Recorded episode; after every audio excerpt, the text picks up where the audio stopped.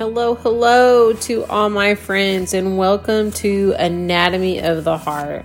My name is Stephanie, and each week we are going to dive into a time where we take a moment to pause and take a deep breath, allowing for God to fill us with His glory. Uh, this is a time for us to take an inventory of our hearts and to get ready to grow in our faith each day. So join me as I share weekly devotionals for the imperfect, tired, yet fully capable in the eyes of our Father. Hey guys, I just want to say thank you for listening to Anatomy of the Heart. It really warms me to know that you are out there listening and taking in all that God has to say to you. So, we have already bypassed many multiple episodes, and so I think it's time to go to season two. So, if you haven't listened to season one, there's time. Don't fret, they're not going to be deleted, they're still there for you. So, hop back on, start where you left off, or start from the beginning. Enjoy season two. Have you ever tried to tie dye? recently, um, as a family, we did some tie dyed shirts. We had so much fun, but it was very messy, especially with our little ones. And then my women's group did some, and everyone had a good time. And I just love how each shirt turned out. Each shirt was different, unique by each person who completed it. There is so many different ways that you can tie dye. I mean, there is so many different designs um, however, I want to zone in on something that you may or may not do before you start to add the dye. It's a step in the process of the prep work. And my question while researching on the tie dye process was that I seen a lot of people ask was, well, when you're preparing your shirt, should you wet the shirt before adding the dye or leave the shirt dry? Well, of course, I've done it both ways, and here's what I've discovered.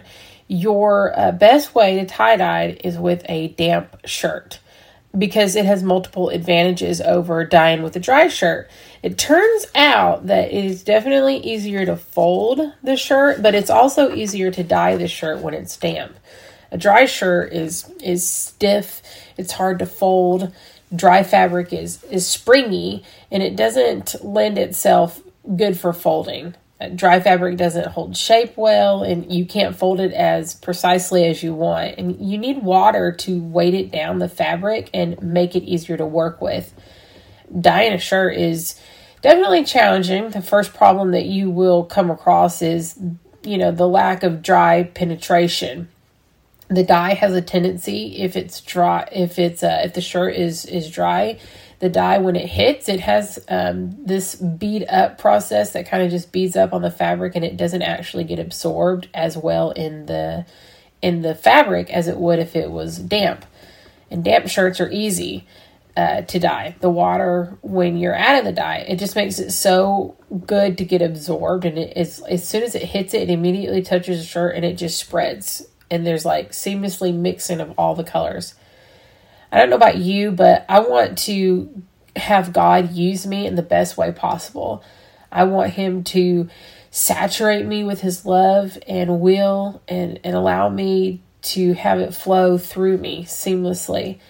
I want to be easy to move. I want to be easy for Him to mold me when He is ready to add what He has for me. I want to be ready to accept it. I don't want it to beat up and, and, and stop and not pour in if I'm not ready, if I'm not saturated in His Word, then when He comes to give me that, to try to give me and feel the desires of my heart, I may reject it and, and I'm not, I may not be ready and I may not be okay for Him to be able to add Himself to me.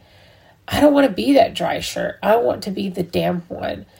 I don't want to be so stiff that He can't mold me, the what He sees in me when we create a tie dyed shirt, you have a design in mind, usually. Lord, I, I pray that if you have a design in my mind for each of us, I pray that you would use that. I, I want to be ready for him. and so easy to be able to shape so he can see where he wants me to be moved. I don't want to be so dry that he goes to add who he is in me and what he wants in me and he comes back and he and he sees that it's just beaded up dry fabric but it hasn't actually fully absorbed into me I want to be a damp, saturated, waiting for Him to come to me to deliver what His plans are and what His blessings are in my life. I want to have Him be so absorbed in the moment when He touches me that that His calling on my life it just spreads. Also, with the shirt, when the shirt is dry instead of damp, the the dye may sit on the surface rather than just soaking in. And this can result in spots or less colorful when you have an end result. I want each fiber of who I am to be so colored in Him. I want no fabric of who I am to not have Him in me. I want no white spots, completely covered by Him. I want who I am in the end to be so vibrant in color, not dull in my faith. I want to have the best tie dyed faith.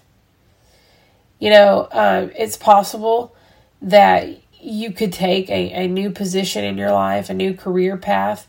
And so no doubt when when when God surprises you in that you feel as though maybe you do want to be dry. Maybe you're not ready to be saturated in his faith. But he wants to let you know that he he wants to do that for you. So, no doubt, no surprise that Jesus was doubted for many things that he did. You know, he he healed a man with leprosy, yet they still doubted him. He healed a blind man, yet guess what? They still doubted him. He heals a paralyzed man. Yep, he still got doubted. The Pharisees still discussed with one another what they could do to Jesus in Luke. And even after all he had proven to show who he was, they still doubted him. Let me read to you in Luke chapter 6.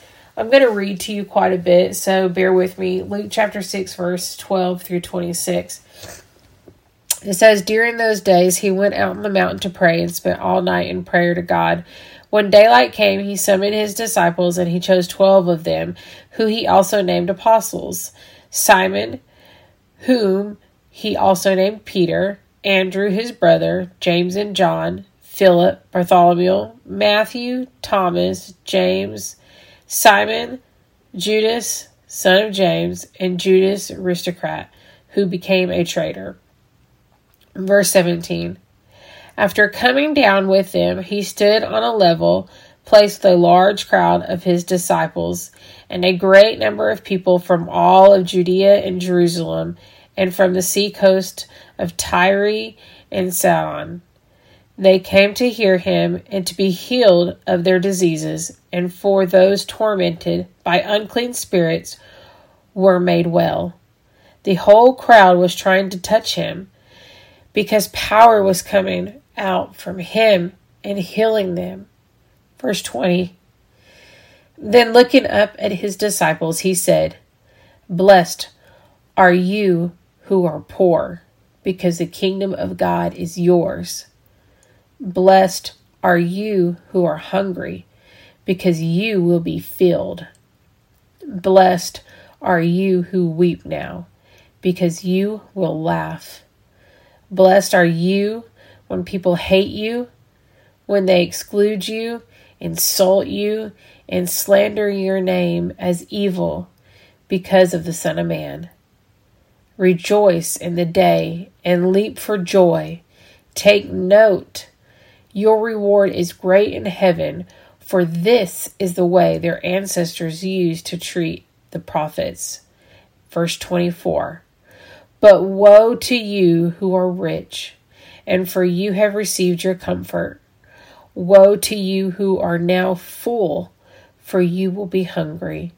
Woe to you who are now laughing, for you will mourn and weep. Woe to you when all people speak well of you, for this is the way their ancestors used to treat false prophets. And I want to read verse 21 one more time. Blessed are you who are hungry, because you will be filled. Blessed are you who weep now, because you will laugh. There's just something about where it says, Blessed are you who are hungry because you will be satisfied. And I think I want to be so hungry for God that I can't help but see be so hungry and saturated in his love. I want to please the Lord in everything that I do. In Ephesians 5, chapter 8 through 10, it says, For you were formerly darkness, but now you are the light in the Lord. Walk as children of the light. For the fruit of the light consists in all goodness, all righteousness, and all truth, trying to learn what is pleasing to the Lord. In Colossians 1:10 it says, "So that you will walk in a manner worthy of the Lord, to please him in all respects, bearing fruit in every good work and increasing in the knowledge of God." In Psalms 149 4, it says in the New Living Translation, For the Lord delights in his people, he crowns the humble with victory. In the Amplified Version, it says, For the Lord takes pleasure in his people. He will beautify the humble with his salvation.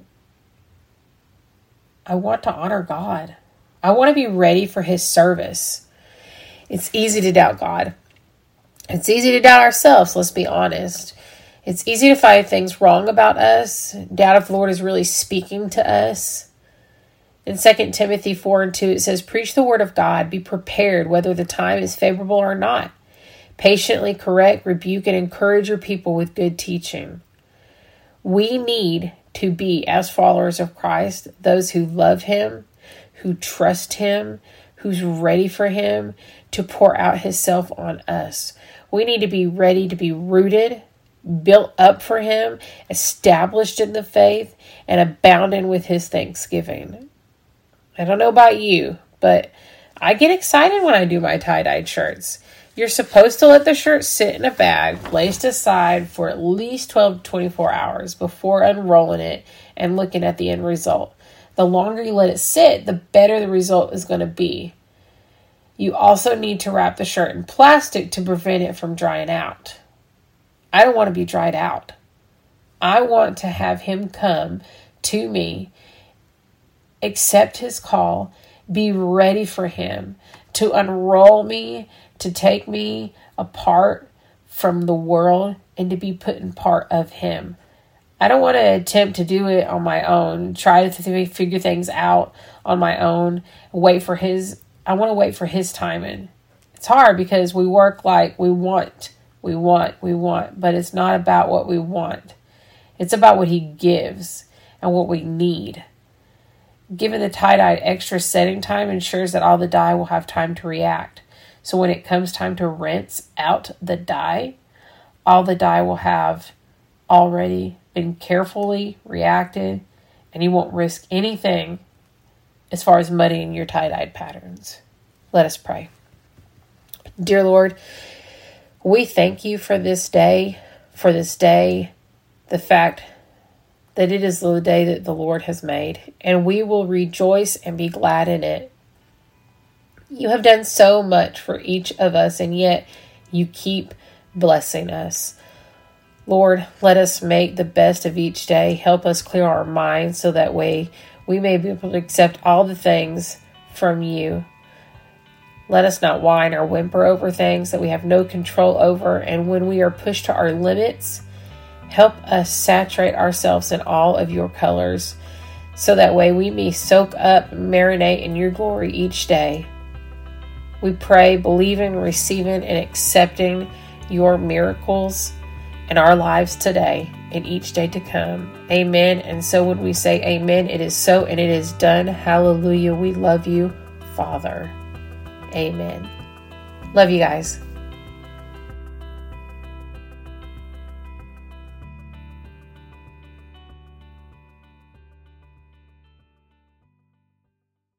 Thank you for listening to Anatomy of the Heart. If you have enjoyed these podcasts, make sure to share and follow with all of your friends.